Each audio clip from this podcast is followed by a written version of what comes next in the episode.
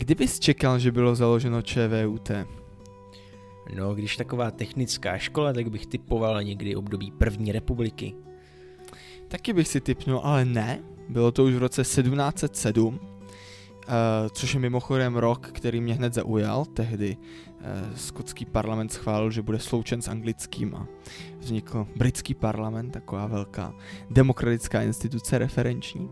No a je to vlastně doba, kdy teda třeba v Anglii a v Čechách existuje stejně škol, no a tedy uh, v Česku, v českých zemích vzniká třetí, právě 1707, Eh, tedy nějaký předstupen Českého vysokého učení technického. Je pravda, že eh, ta jeho organizace je taková, řekněme, trochu to připomíná povinnou školní docházku, taky to zní slibně, ale vlastně to nakonec nebylo možná tak ambiciozní, jak bychom si představovali.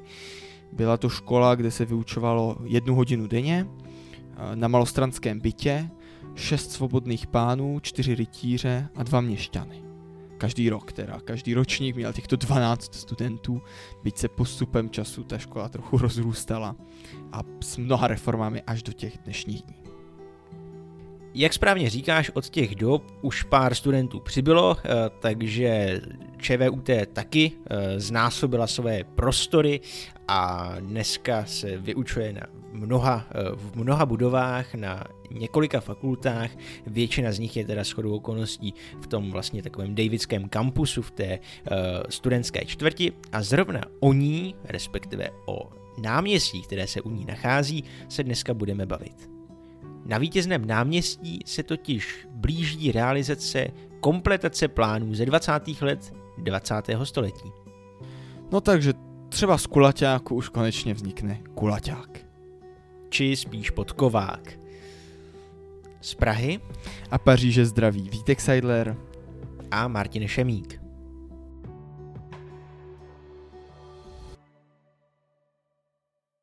Martin tomu nevěřil, ale já to tady musím zmínit, protože slib jsme udrželi již třetí řadu v kuse. Opět začínáme, tentokrát osmou řadu, eh, náměstím a to právě potom Karlově a Jiřího Spoděbra tentokrát náměstím vítězným. Kdybychom navíc počítali i teda úplně náš první díl, první řadu eh, Václavské náměstí, jak se nám to povedlo hned čtyřikrát, takže eh, já si myslím, že zde už se opravdu můžeme bavit o stále tradici.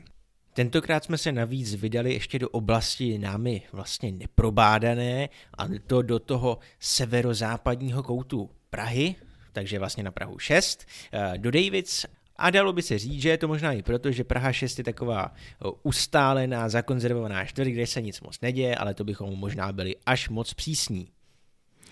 No a tak jak jsme ji teda 42 dílů již odbývali, tak naopak tentokrát to bude muset vzít opravdu relativně letem světem, protože se podíváme hned na tři rekonstrukce, které probíhají okolo, anebo budou probíhat okolo uh, vítězného náměstí a které ten prostor uh, buď již proměňují, anebo teda v blízkých letech snad proměňovat začnou. Ústředním bodem tedy bude vítězné náměstí, jehož proměnu v roce 2018 v architektonické soutěži vyhrálo uh, studio Pavel Hnilička Architekti uh, a potom se vlastně podíváme po stranách, nedostavěných stranách kulaťáku a to do třetího kvadrantu, eh, teda to jsme tak my pracovně nazvali.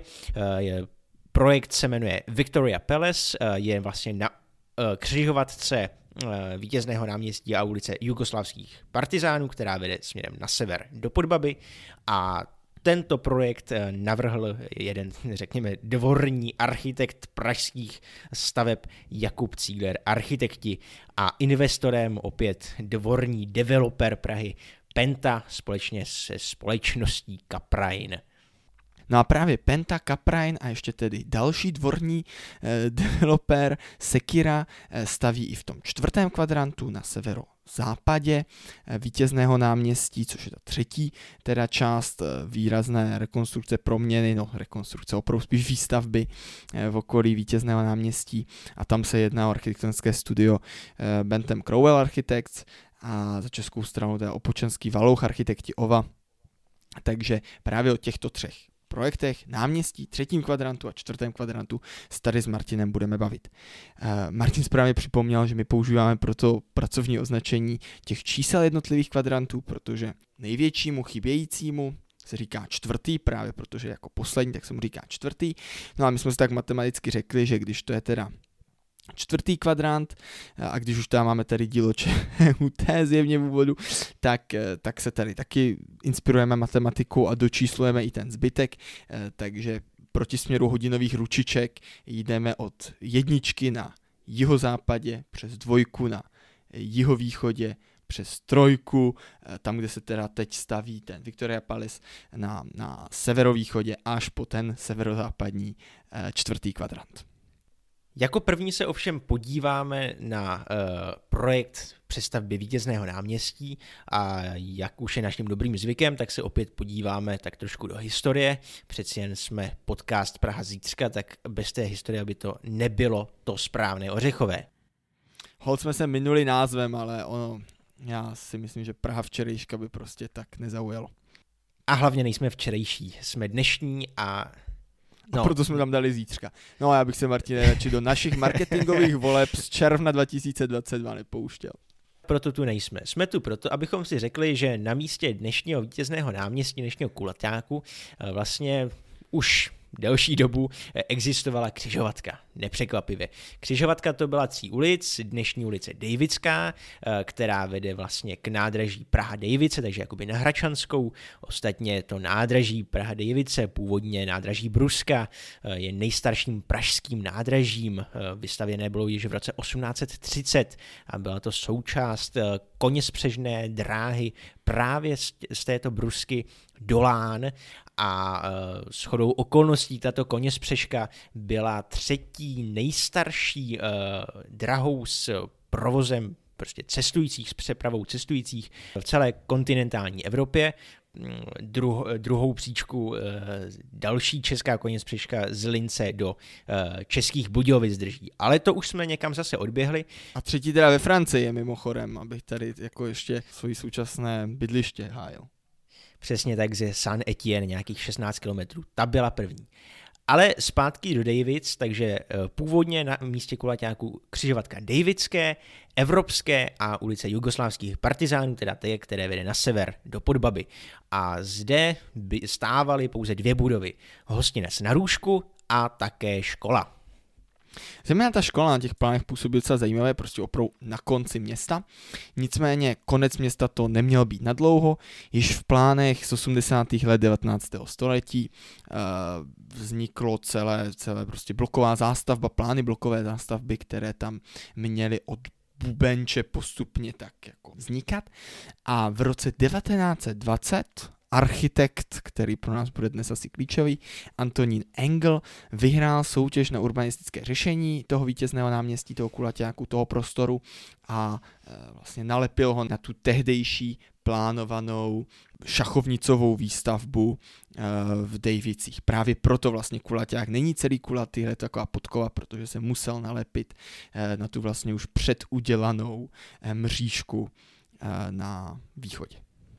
S chodovou okolností Antonín Engel nejen, že stojí za regulačním plánem zástavby Davids, který vlastně zejména na tom uh, vítězném náměstí, tak to bylo plánované už od začátku, že tam budou výstavní honosné budovy, ostatně proto se taky uh, později vlastně ta část, která dneska úplně chybí směrem k ČVUT, nedostavila, protože to měly být honosné budovy a ve 30. letech kvůli krizi a pak druhé světové válce a a dalším vůbec věcem se to nestihlo postavit, ale on Antonín Engel eh, postavil i další dvě takové honosné stavby, chrám vody, eh, podolskou vodárnu a třeba také ministerstvo dopravy na náměstí Ludvíka Svobody, tedy u Těšnova u Florence.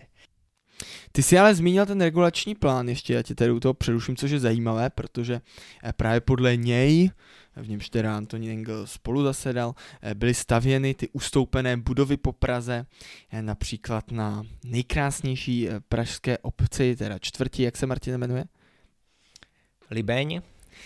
No, správně, Anděl, takže na Andělu, nebo teda dále na tom Smíchově, po té ulici centrální, kde jedou tramvaje, tak některé domy jsou, vidíme, ustoupené, jsou tam takové chodníky široké v dnešní době, no tak to měla být vlastně nový ten uliční profil rozšířený, tak aby tam vlezla v širší silnice a čekalo se postupně, že se vybourají eh, ty domy, které jsou blíže a nahradí se, nahradí se taky těmi posunutými. K tomu tedy nedošlo, eh, nebo došlo asi k, t- k notnému spoždění, stejně jako třeba tady na vítězném náměstí a, a myslím si, že to není nutně špatně, protože teď jsou ty ulice aspoň teda užší, možná sympatičtější, jsou tam prostory pro někde pro předzahrádky, někde pro chodníky, eh, protože upřímně nevěřím, že by tam vznikla širší silnice, dnes by tam bylo spíš asi parkoviště. Já chápu Vítku, že se to snažil urychlit a co nejvíce zkrátit svůj monolog, ale přesto musím nahradit jistá zájmena podstatními jmény, eh, takže ta ulice, kterou jezdí ty tramvaje, je ulice Štefánikova a vlastně na tom prostoru mezi Andělem a Švandovým divadlem eh, tak je vidět několik ustoupených domů, které prostě z té uliční čáry, která prostě ta, eh, ta čára, kde fasáda domů lemuje ulici, tak jsou domy právě ze 20. let, které a ze 30. let, které jakoby ustupují, jsou třeba o 3-4 metry hloubš, jako dál od středu ulice a vlastně původní plány uh, té státní regulační komise pro Velkou Prahu počítali s tím, že se takto rozšíří nejvýznamnější pražské ulice, vlastně do podoby širokých bulvárů a časem se tedy prostě zbourají všechny ty budovy na jedné straně a všechny si o ty 4 metry posunou. Takže to byly takové zárodky velké představy velké přestavby Praha, Prahy, která ovšem nakonec nikdy nenastala. No, zatímco teda Martin tady dělal chytrého, tak já vás postupně přesunu trochu dále, již do 40. let, kdy náměstí, tak jak máme v Československu a v Česku a v Rakousku, Uhersku a v tom všem, co teda území té srdce Evropy v 20. století existovalo, tak jak máme právě ve zvyku, tak se tam režimy měnily, no a s nimi se měnily i názvy všech veřejných prostranství. Proto původně vítězné náměstí se stává eh, v roce 1940 náměstím brané moci, Wehrmacht eh, v, v Němčině.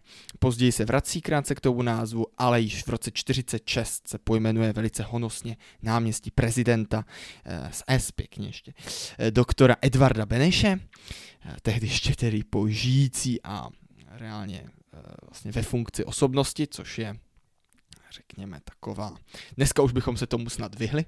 Už je to proti všem těm manuálům, eh, jak správně pojmenovat veřejný prostor. No ale samozřejmě doktor Edward Beneš se tam neudržel příliš dlouho a to dokonce ani jeho drobný památník, který byl v roce 1952 stržen a s nimi přejmenován na náměstí Říjnové revoluce.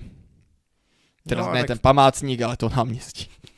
No a tak v průběhu let na náměstí Říjnové revoluce vyrostl na místě eh, původního obelisku s těmi iniciály EB, který měl připomínat Edvarda Beneše, eh, vyrostl pomník eh, Vladimíra Ilíče Lenina, který se tam ohřál až do začátku 90. let. Kdyby vám ovšem bylo líto sochy eh, Vladimíra Ilíče, eh, že už se dnes nevýjímá na vítězném náměstí, tak nemusíte tak úplně smutnit. Přeci jen jedna památka na to, že se stanice metra Davidská, když se v roce 78 otevřela, jmenovala právě Leninova, ještě zbyla. V tom vestibulu, eh, který je pod tramvajovými zastávkami směrem na divokou šárku, se za trafikou nachází dneska schovaný uh, relief, uh, plastika uh, právě uh, Vladimíra Iliče Lenina a je tam i takový ten hezký budovatelský uh, slogan vedle toho, takže stačí počkat pár let, až se zase změní poměry ve státě a může se jednoduše, bez větších nákladů uh, pomník obnovit. Přesně, sundáme kapitalistickou trafiku a hned to bude připraveno. Je fakt, že kvůli pár letům demokracie nemá smysl tady dělat hned nějaké radikální přestavby. Za druhé světové války se nestihlo pouze přejmenovat náměstí, ale dokonce zrušit velice pozoruhodné pozoruhodný právě ten tramvajový kruhový objezd, který tam byl. Byla to vlastně smyčka, jedna z mála tehdy v Praze tramvajových, podél eh, vlastně celého toho vítězného náměstí. Uh, kde ty tramvaje tedy přesně mohly jako jet dokola stejně jako auta. A, a ten byl nahrazen v roce 1942 tím současným T, který, které projíždí vlastně prostředkem toho náměstí. Já myslím, že na té přestavbě tramvajové křižovatky je zajímavé, že přeci jen v, za doby druhé světové války eh, byly vlastně pozastavené veškeré ty nestrategické dopravní stavby, no nejen dopravní, ale prostě nestrategické stavby. A je zajímavé, že přestavba takovéhle tramvajové křižovatky, která předtím byla taky funkční, sice ano, ty tramvaje tam museli projíždět trochu déle, protože přejížděli přes více vyhybek a točili se do, do kolečka, takže jim to trvalo déle, ale pořád to nebyla tak zásadní stavba, eh, takže se divím, že tehdy schválilo vedení Prahy eh, tuhle investici. No počkej, ty vycházíš z toho, že někoho zajímalo to, jestli tam bude T nebo kruhový objezd. Já bych spíš řekl, že T spotřebuje víc žel, méně železa než kruhový objezd, no a tak se přišlo na vý, eh, výhodné těžiště v centru Davids. Ano, v teorii je to možné, v praxi snad taky.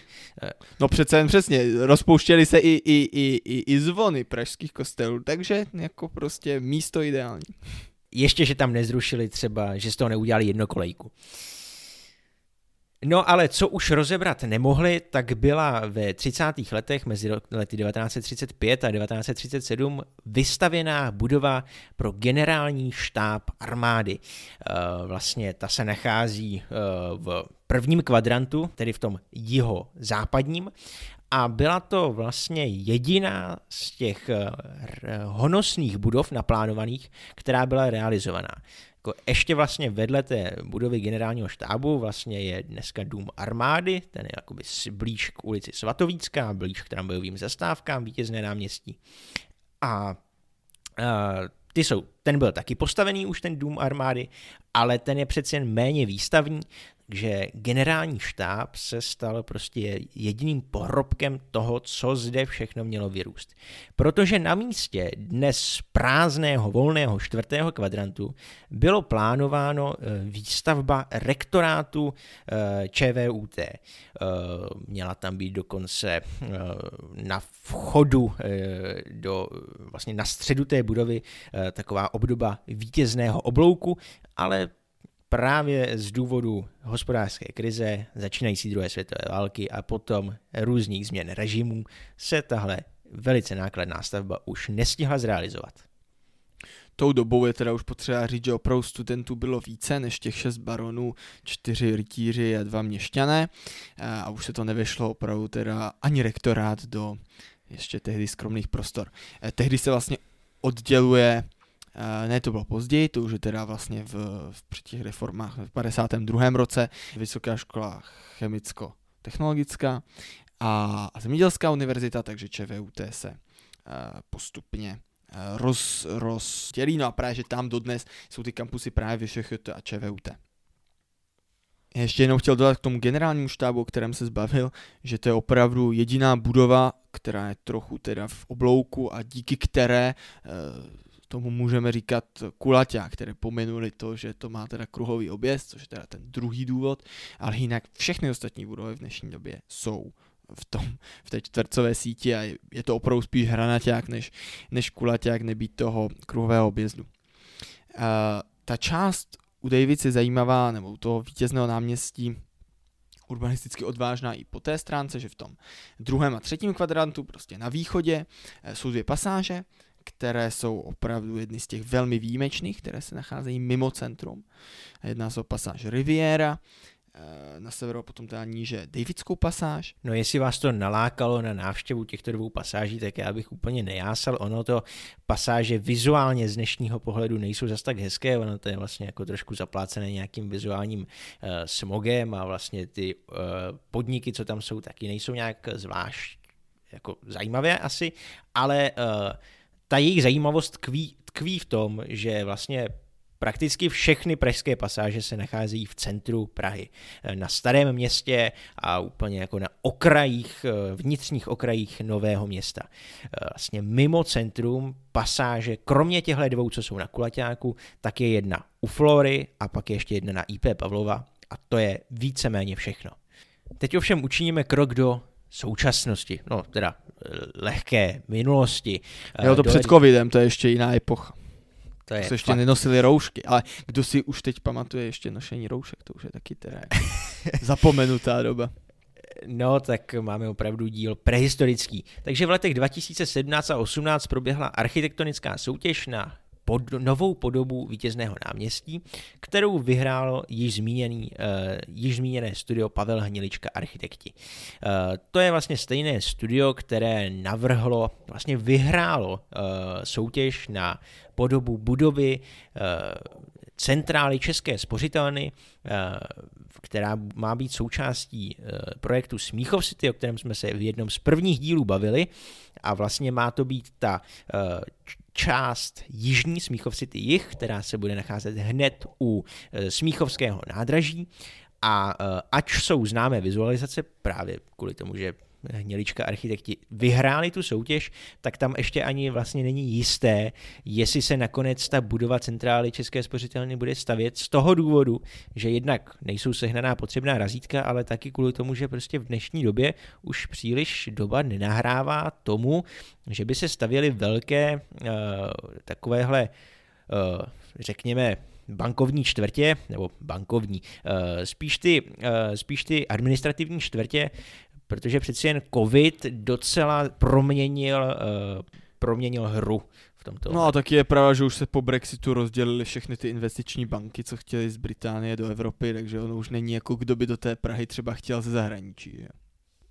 No tak Česká spořitelna to nemá do Prahy zase Česká spořitelna ta by neměla tenhle problém, ale každopádně, když se zbavilo banko, bankovních čtvrtích, tak prostě e, příležitost přestěhovat do Prahy City už jsme asi promeškali v tom návrhu eh, Pavla Hniličky a tedy jeho spolupracovníků eh, se nachází jednak jakési trojkruží stromů, Odborně je to zvané bosket, jak jsem se dozvěděl. Eh, je to tedy v úvozovkách takový malý háj, který vizuálně rozděluje veřejný prostor. Přesně má to být nějaký lesík zase pro latináře tady naše podcastové případně z italštiny, z francouzštiny. Pod nimi by mělo vzniknout místo pro trhy, takže bavíme se o tom prostředním místě. Já vím, že je to asi těžké si představit, ale tam, kde je teď ta tramvajová výhybka, tak by jednou mělo vzniknout něco, řekněme, uh, urbanisticky hodnotnějšího, jako přesně jako ty trhy. No a měl by tam vzniknout vysoký pilon, uh, v podstatě obelisk, akorát, že už jsme se teda posunuli od těch koloniálních dob zase o něco dále, takže si ho nepřivezeme z Egypta, jako se to dělá tady v Paříži naposledy, ale, ale tentokrát se postaví něco přímo pražského. No, asi to nebude přímo pražský kámen, ale určitě to bude nějaká podobná přeprava jako ve 20. letech, kdy se vstyčoval obelisk na třetím nádvoří Pražského hradu, vlastně vedle katedrály svatého Víta. Ten obelisk už tam zamýšlel sám Engel, takže tady se vracíme opravdu ke kořenům projektu. A, a vůbec to náměstí je inspirované právě těmi jeho návrhy z 20. let 20. Eh, století. Už teď musíme říkat z 20. let 20. století, to je ten posun, protože v 20. letech 21. Eh, se teď teprve staví. Máš, je to, je to přesně tak. Eh, přesto, když se podíváme na ty další návrhy, které obsadily další místa, takže na druhé místo třeba, tak to je zajímavé v tom, že je zcela nezajímavé, když to tak řeknu eh, nevybíravě. Protože to je vlastně stav, který konzervuje stav současný, pořád zůstává to T uprostřed kulaťáku tramvajové eh, a jediná změna, tak jako moderně, se tam všude přidají stromy, ale jakoby nějaká ta výrazná kvalitativní změna a vlastně nějaké otevření nového prostoru pro uh, Pražany to úplně nepřináší. Uh, Já bych přesto ale teda řekl, že ta, ten druhý návrh, nebo ten, co jsem umístil na druhém místě, je docela pěkný pohledově, až na to, že teda zachovává to T těch tramvají uprostřed, které je prostě opravdu nešťastné, ale naopak třeba mně se téměř vůbec nelíbil eh, návrh na třetím místě, který má takový velký travnatý plácek uprostřed, nepříliš zajímavý oproti těm, oproti těm jiným návrhům. Byl to teda mimochodem návrh eh, Jakuba Ziglera. Mě zaujalo, že vlastně relativně na mě působil jinak než jiné jeho uh, realizace architektonické. No, ale tak, jestliže na třetím místě je travnatý střed, kruhový travnatý střed, který opravdu je střižen pomalu jak golfový trávník, No to je na té vizualizaci, to si nemyslí, reálně by tam byly ty pole vypálené od slunce. Přesně tak, takže barva by byla stejně žlutá, no a ve vítězném návrhu bude taky barva žlutá, až na to, že to nebude seschlá tráva, ale bude se nacházet ve středu náměstí mlatový povrch, takové ty klasické sypané cestičky, které jsou tak trošku kontroverzní, nebo část lidí je nemá rádo proto, eh, že po deštích se tam vždycky na nich tvoří takové velké laguny a louže, které jsou těžko se dají obejít, uh, vlastně je to tak trošku blátivé v úvozovkách, ale ne zas tak moc jako bahno a no prostě je to taková uh, nešťastná alternativa trošku k dlažbě, ale zase jako ano, vypadá to trošku více organicky, trošku více blíže přírodě. Uh, uprostřed náměstí, aby se lidé mohli dostat k těm trhům a třeba k tomu pilonu, co bude úplně uprostřed, tak kromě vlastně přechodů přes ten velký kruhový objezd pro automobily, které, který to bude lemovat, tak kromě přechodů tam vznikne i zcela nový výstup z metra, který bude přímo jakoby v ose ulice Evropská a vlastně co si Eh, divák hned z prvního pohledu na tu eh, vizualizaci všimne, je, že všechny výstupy z metra, jak ty dnešní, tak ten nový, budou nově bez přístřežku. O tom jsme ostatně mluvili teda již na začátku minulé řady. Eh, na Jiřího Spodivrat se můžete ostatně kouknout, dneska už tam přístřežky nejsou, a nedávna tam byly. Ehm, právě protože v současných návrzích i proto otevřeně deklaroval, že si nepřeje, že jsou neměstotvorné ty přístřežky, že právě tvoří vizuální bariéry, proto eh, tentokrát eh, jako v dnešní době se staví opravdu výstupy ve smyslu, že vylezou ty schody ven a tím pádem na vás eh, asi o přesně 6 vteřin déle může pršet.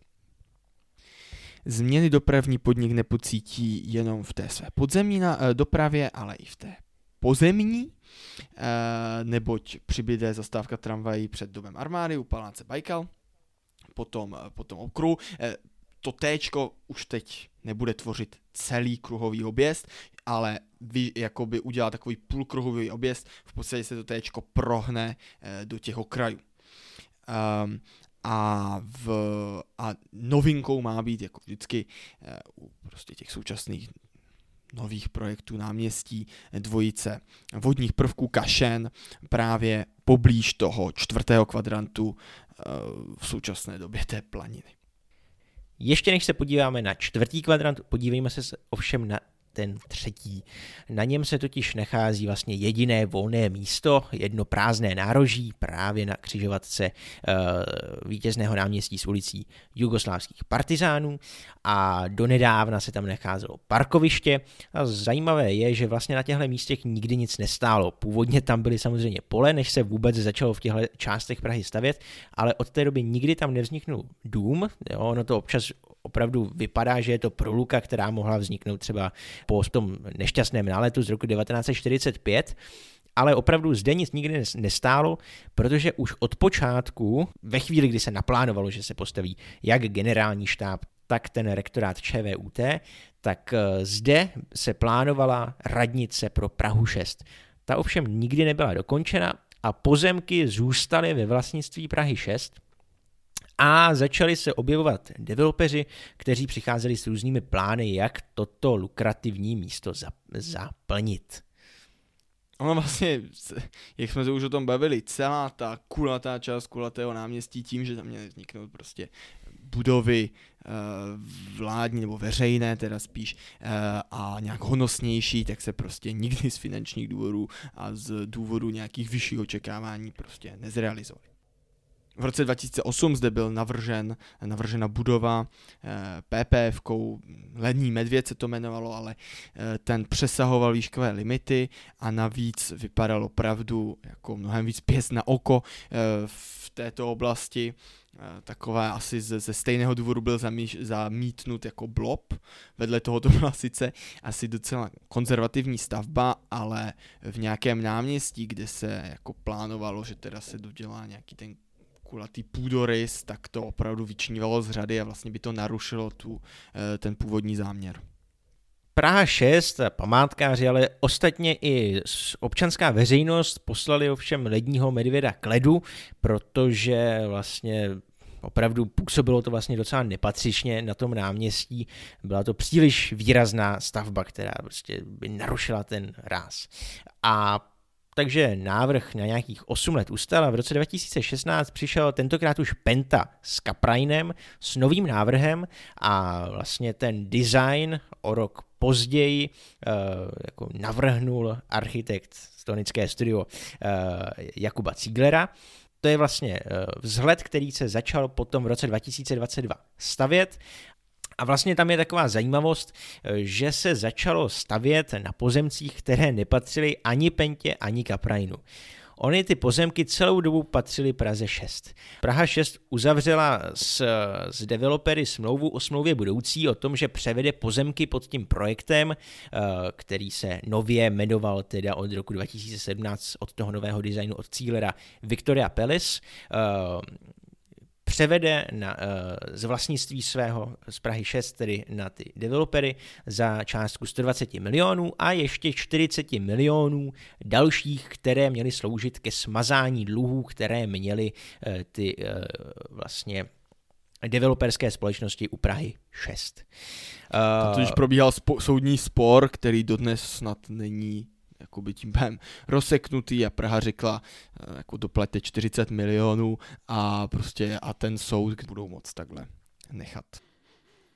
Budova se ovšem začala tedy eh, stavět na jaře 2022, v současné době už je prakticky hotová, eh, ale teď už se vlastně jenom dovybavuje a je to celý rezidenční projekt, je tam vlastně 93 uh, eh, obytných jednotek, uh, s tím, že v horním patře jsou nějaké uh, vlastně penthousey, uh, takže dražší byty, ale jinak, jinak jsou tam ostatní jednotky uh, menší a celé přízemí tak je vlastně obchodní parter s tím, že Praha 6 má předkupní právo pro to, aby si odkoupila vlastně ty prostory v přízemí a Praha 6 tam plánovala vlastně pronajmout to a nějakému obchodnímu řetězci, že by tam byl supermarket. A Taková zajímavost, která třetí kvadrant spojí se čtvrtým kvadrantem, je to, jak vypadá jeho střecha, protože vlastně je to v celku netypické pro činžovní budovy dnešní dní. Uh, Victoria Palace má sedlovou střechu, takže tu do špičky, vlastně do Ačka a stejný, stejný postup, přístup mají i budovy čtvrtého kvadrantu.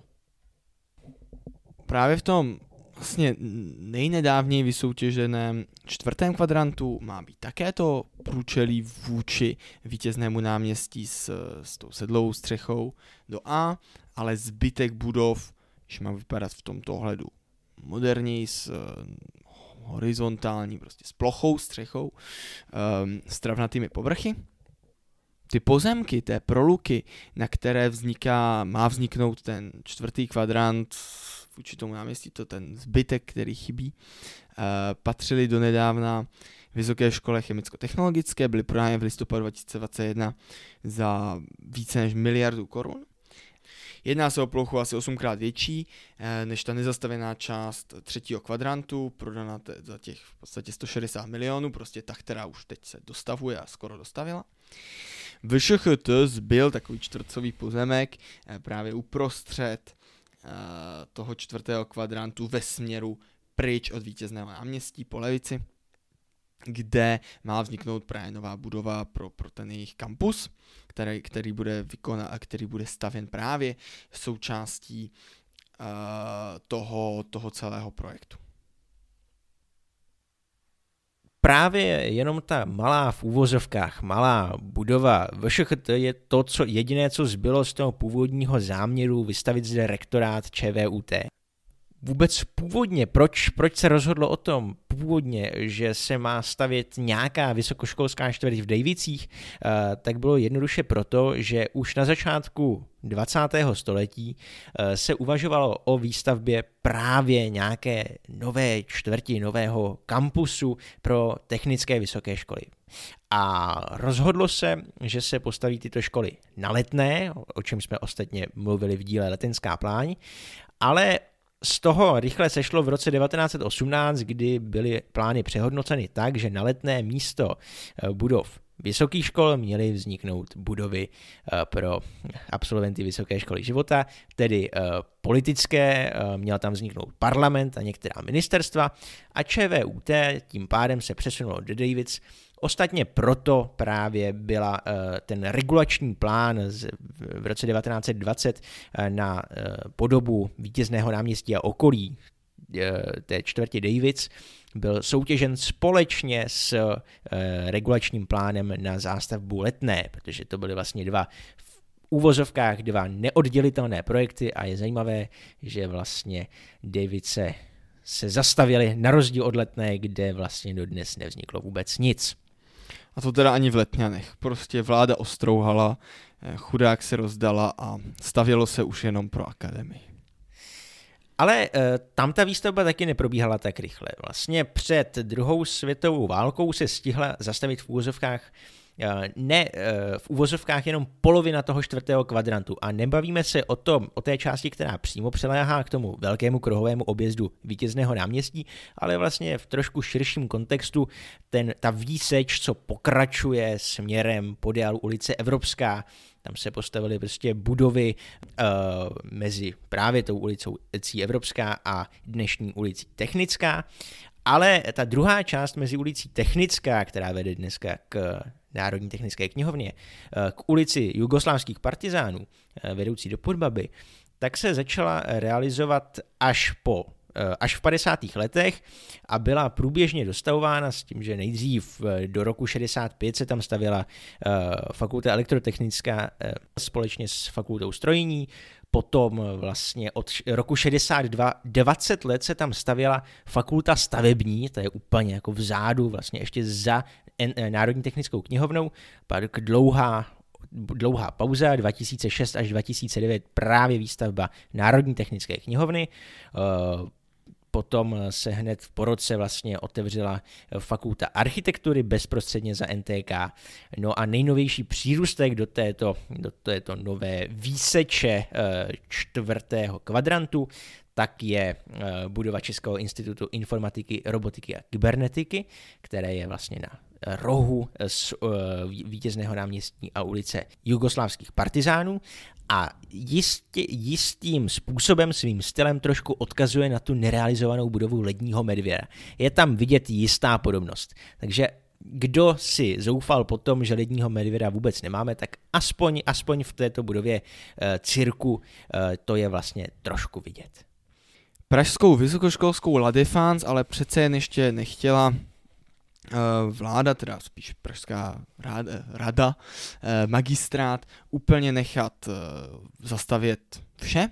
A proto tady v roce 2016 se objevil poprvé návrh na výstavbu pražského magistrátu, že by se tam přesunula ze Škodova paláce, kde se teda povedlo ještě ten nájem prodloužit o dalších 12 let postupně až do roku 2028, což je to je vlastně taky už děsivé, to je už za další jenom čtyři roky.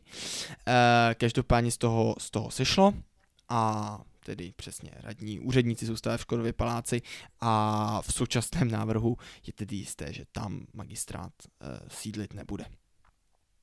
V soutěži, v které zvítězili tedy Bentham Crowell Architects a OVA, e, byl vybrán projekt. E, Ony byly mezi sebou teda ty jednotlivé architektonické studia nabízely dost podobné, eh, podobná řešení, aspoň teda z toho pohledu venkovního. A eh, jedná se o kombinaci kanceláří a bytů, které uh, právě zaplní tedy ten poslední kvadrant a tím pádem ve finále z těch honosných budov opravdu zůstane pouze ten generální štáb a to, co tam zastaví, bude opravdu více činžáková teda místy kancelářoidní výstavba.